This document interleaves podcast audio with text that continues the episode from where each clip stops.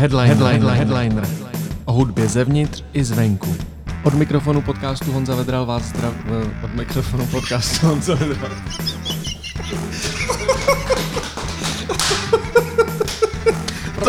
To tam nech, ole.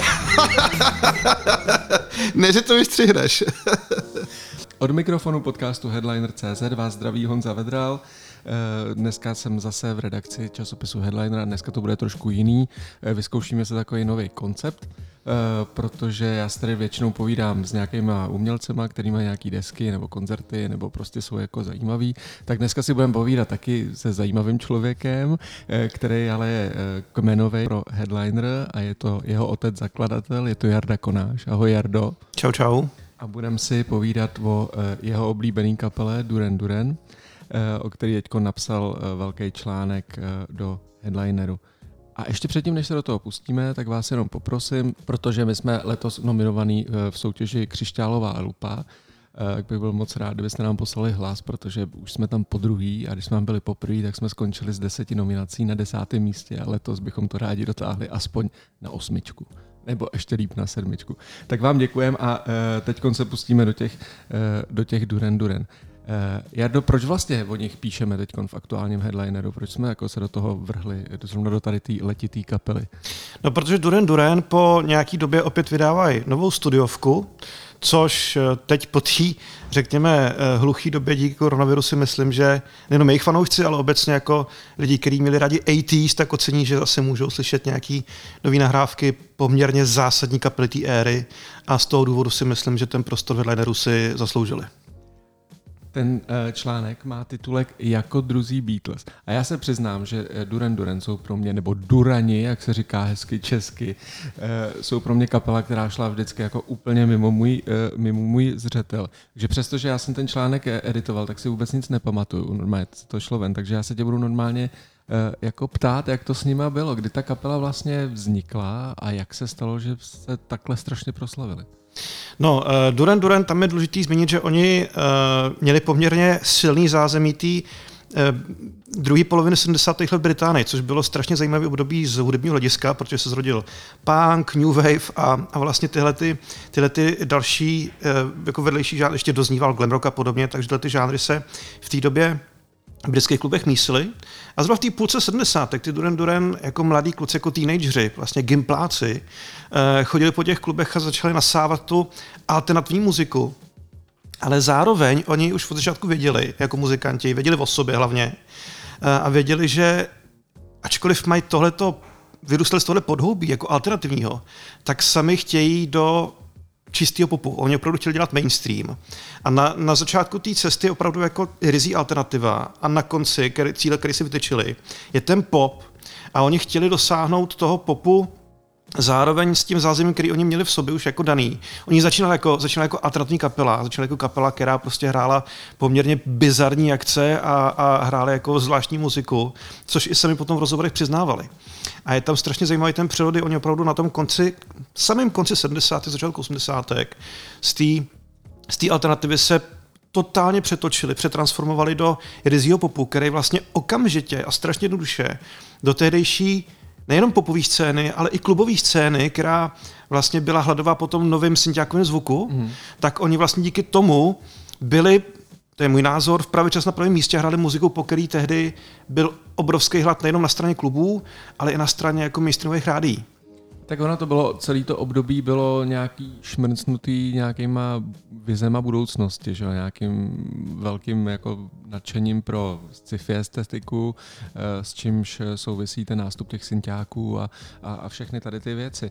Duran Duran se dokonce vlastně pojmenovali podle sci-fi filmu. Ano, oni se pojmenovali podle Barbarelly, nebo filmu Barbarella, což je adaptace komiksu, sci-fi komiksu francouzského, který byl tehdy jako komiks hodně erotický, ale když se potom točila hollywoodská adaptace, tak to byl spíš takovej James Bond ve vesmíru, bych to jako nazval, nebo James Bond na cizí planetě s ženskou hlavní roli.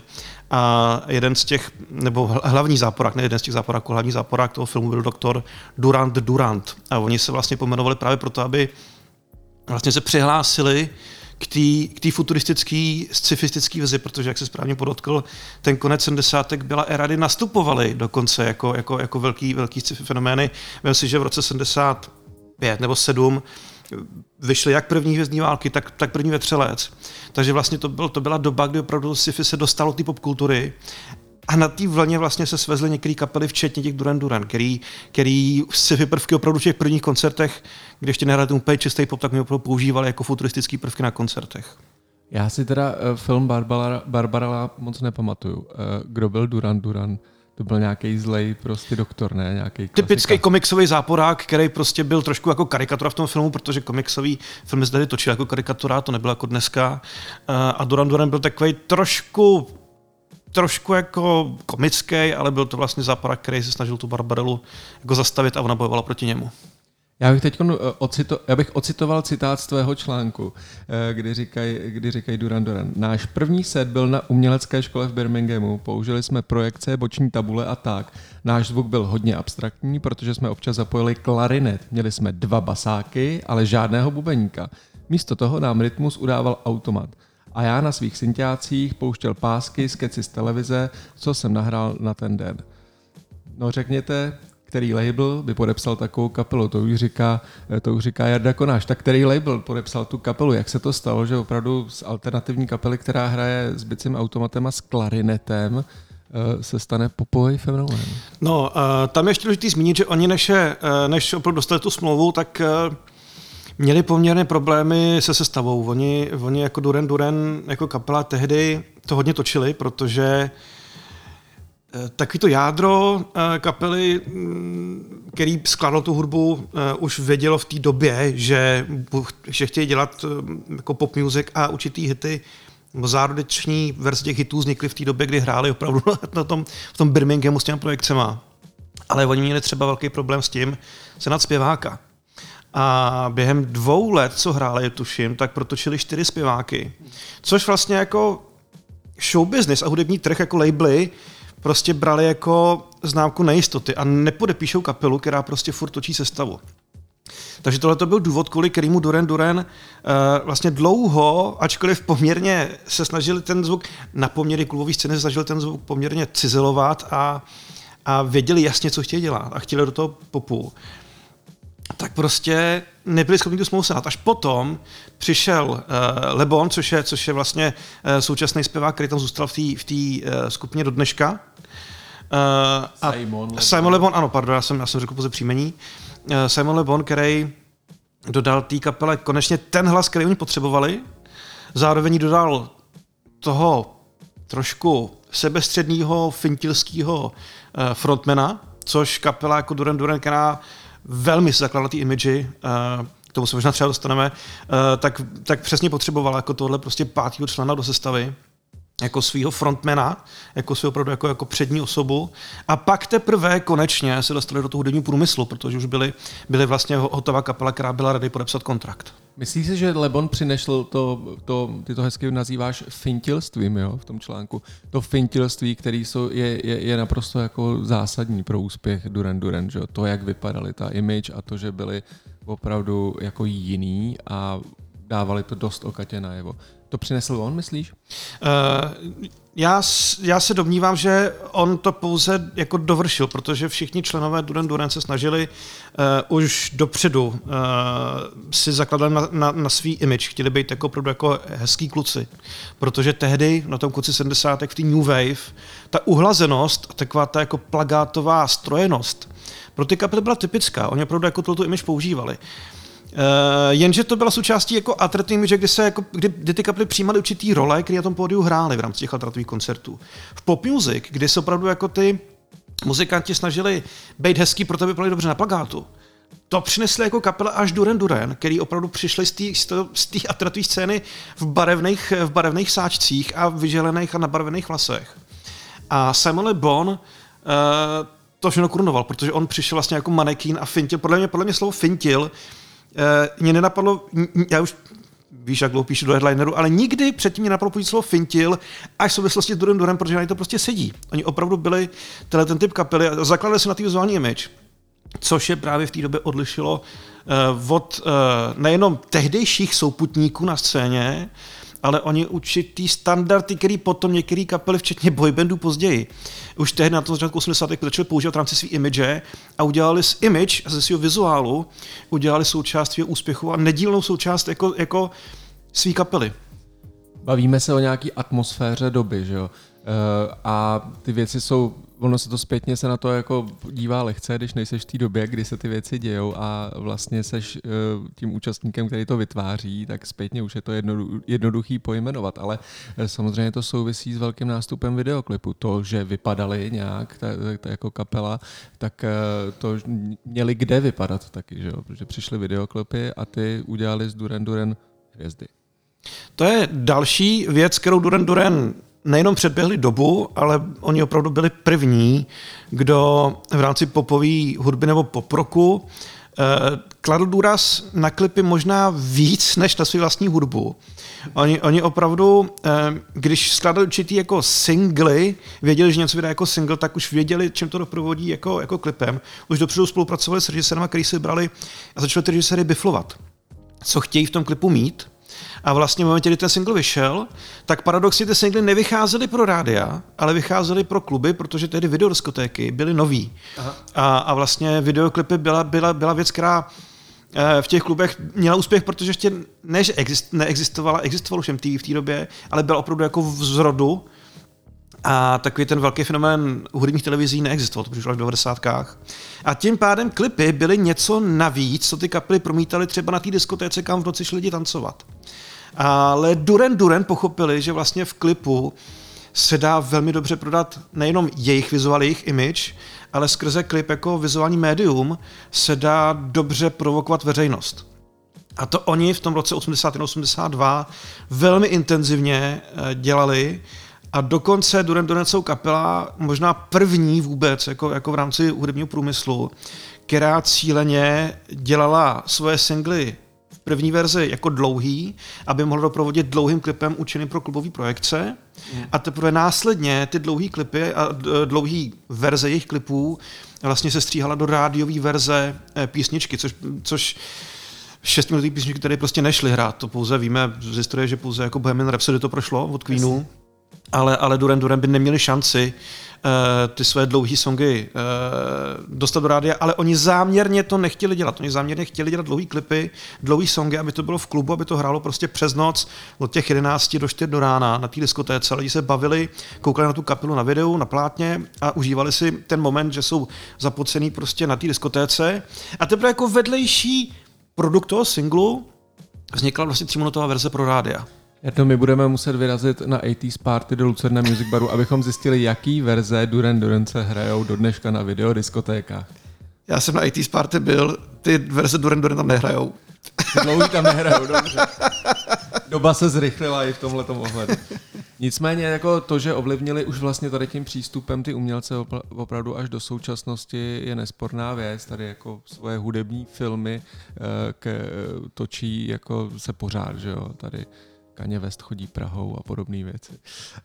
Nicméně, mluvíme teď obecně, teď se pojďme mluvit konkrétně ještě o tom klipu, který tady to odstartoval, nebo o tom singlu, což byl Girl on Film, režisér Kevin Godley. Jo, režisér Kevin Godley je právě ten případ člověk, který byl dopředu nabiflovaný kapelou a dostal instrukce a on dlouho odmítal ten klip komentovat, až někdy zhruba jako v 90. se o tom trošku rozkecal, kdy opravdu jako prozradil, že Duran Duran za ním vyloženě přišli s vizí, že chtějí provokovat. Řekli mu, chceme tam prostě nají holky, chceme tam bičíky, chceme tam prostě podvazky, chceme tam kožený řemínky všude. Tohle tam do toho klipu dej. A zatímhle oni jako s tímhle oni za tím režisérem přišli, což je opět přístup, který tehdy byl samozřejmě progresivní a Kevin Godley se asi vyřádil, jo? Protože natočil něco, co tehdy nebylo vůbec jako v rámci jako videoklipové produkce běžný. Ale zároveň přeci jenom pojďme si přiznat, že aby kapela přišla s režisérem klipu a řekla mu, chceme tam tohleto a tohleto, bude to takhle dlouhý a dej tam tyhle ty kostýmy, to je věc, která asi mohla projít pouze tehdy těm Duran Duran, který měli pouze jako jedni z mála v té branži, měli opravdu jako svoje jméno a měli svoji moc v rámci pozice na scéně. Není to běžná praxe, jako že by režiséři klipů se takhle chovali, že by dělali prostě jako opravdu odkejvali všechno, psali si seznam, co tam mají dostat. A na základě toho seznamu, tak jako v případě Girl on Film opravdu ten klip vznikl, to prostě opět jako dneska už jako není. Já nevím, že by takhle někdo v té branži jako točil. Nastala mánie, když vyšel tady ten klip, že jako Duranomanie. Duranomanie. Ty to přirovnáváš k Beatles, opravdu jako to bylo takhle freneticky jako přijímaný? My žijeme v době 40 let po tom fenoménu, takže nám to připadá jako... Nám to připadá úsměvný, protože ty osmdesátky prostě úsměvný jsou. Ano. Jenže... ta scéna před těmi 40 lety prostě fungovala trošku jinak. Tam nebyl internet, takže opravdu neexistoval jiný způsob, než za tím interpretem jako jít na ten koncert, jít do té prodejny, kde má autogramiádu. A díky tomu za těma lidma šly jako davy. Nejenom za Beatles, ale i třeba jako za Doors. Prostě to je normální, že jako tehdy prostě měli všude natřískanou a nemohli se hnout, protože za nima se dal ten hrozen těch fanoušků. Na druhou stranu Duran Duran byli velmi dobrý obchodníci. To se málo jako nich zmiňuje, ale oni byli opravdu jako dobrý, nechci jako kšeftaři, ale uměli si velmi dobře nastavit podmínky smlouvy tak, aby jejich management dokázal víceméně u těch labelů vydupat tu svobodu, ne svobodu tvůrčí, ale zároveň to dokázal zkomercializovat tak, že opravdu tu slávu i ty peníze si užili oni sami muzikanti a nebyli pouze jako jenom hezounci z nějakého labelu. Oni opravdu Duran Duran byli obchodníci, kteří dokázali s tím managementem dělat jako velké věci a jejich management díky Duran Duranu dokázal dělat velké věci. Já v tom článku připomínám autogramiádu na Times Square, kde opravdu tam prostě došlo jako k zaplnění toho náměstí, jejich fanoušky a doprava skolabovala v tom New Yorku tehdy, protože to prostě jako najednou máš centrum zavřený nebo zašpuntovaný jako davy lidí.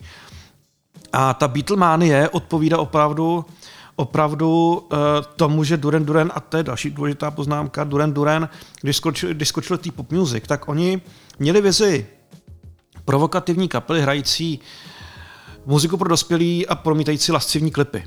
Na druhou stranu v té pop music, a je to i díky Girls on Film, se které se prostě některé jako tehdejší teenagerky stotožnily, tak na začátku 80, v roce 81, 2, možná i 3, se jejich cílovka, fanouškovská skupina totálně proměnila.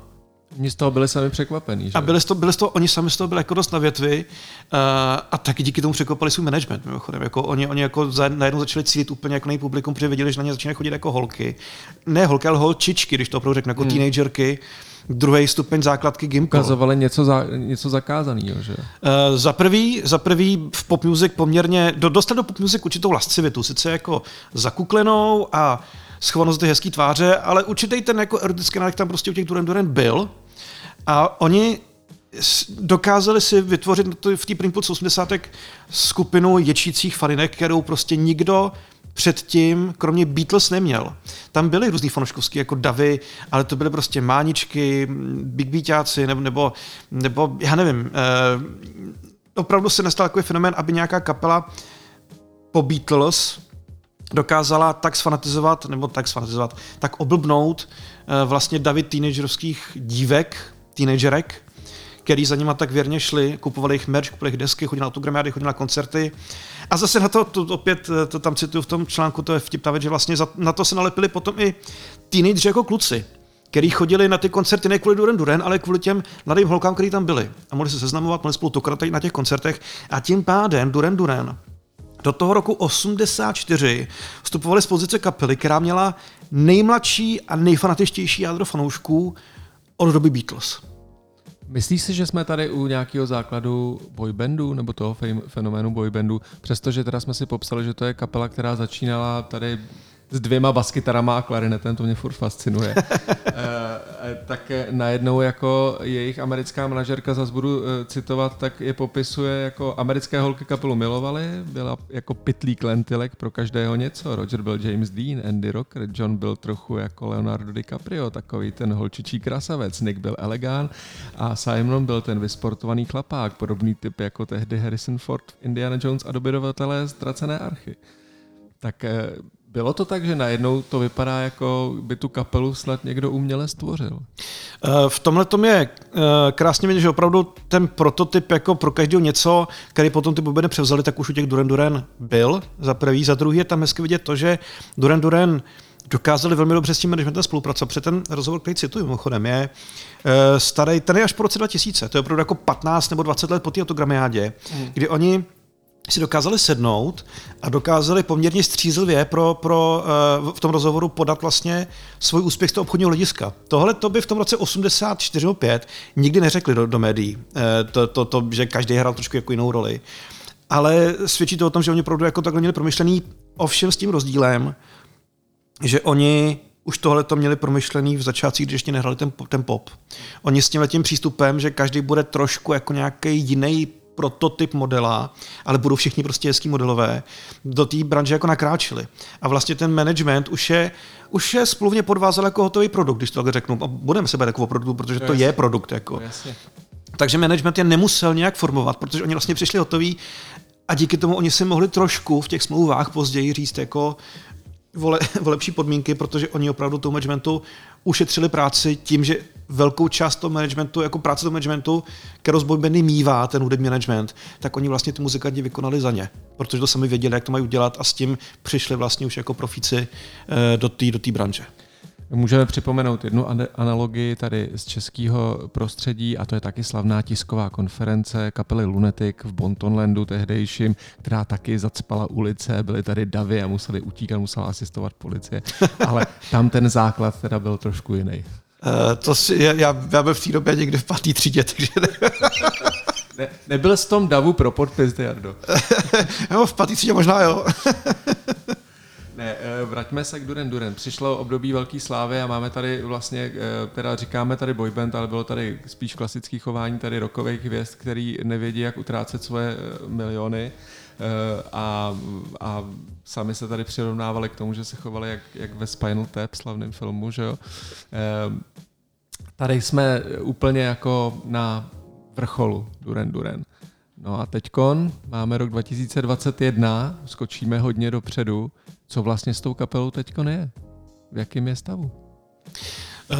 Já se přiznám, že současný Duran Duran úplně nesleduju. Mě ta kapela, nechci přestala bavit, ale podle mě, nebo pro mě osobně, jako v rámci, řekněme, nějaký fanouškovský úrovně, tak po desce Notorious, kterou vydali v druhé půlce 80.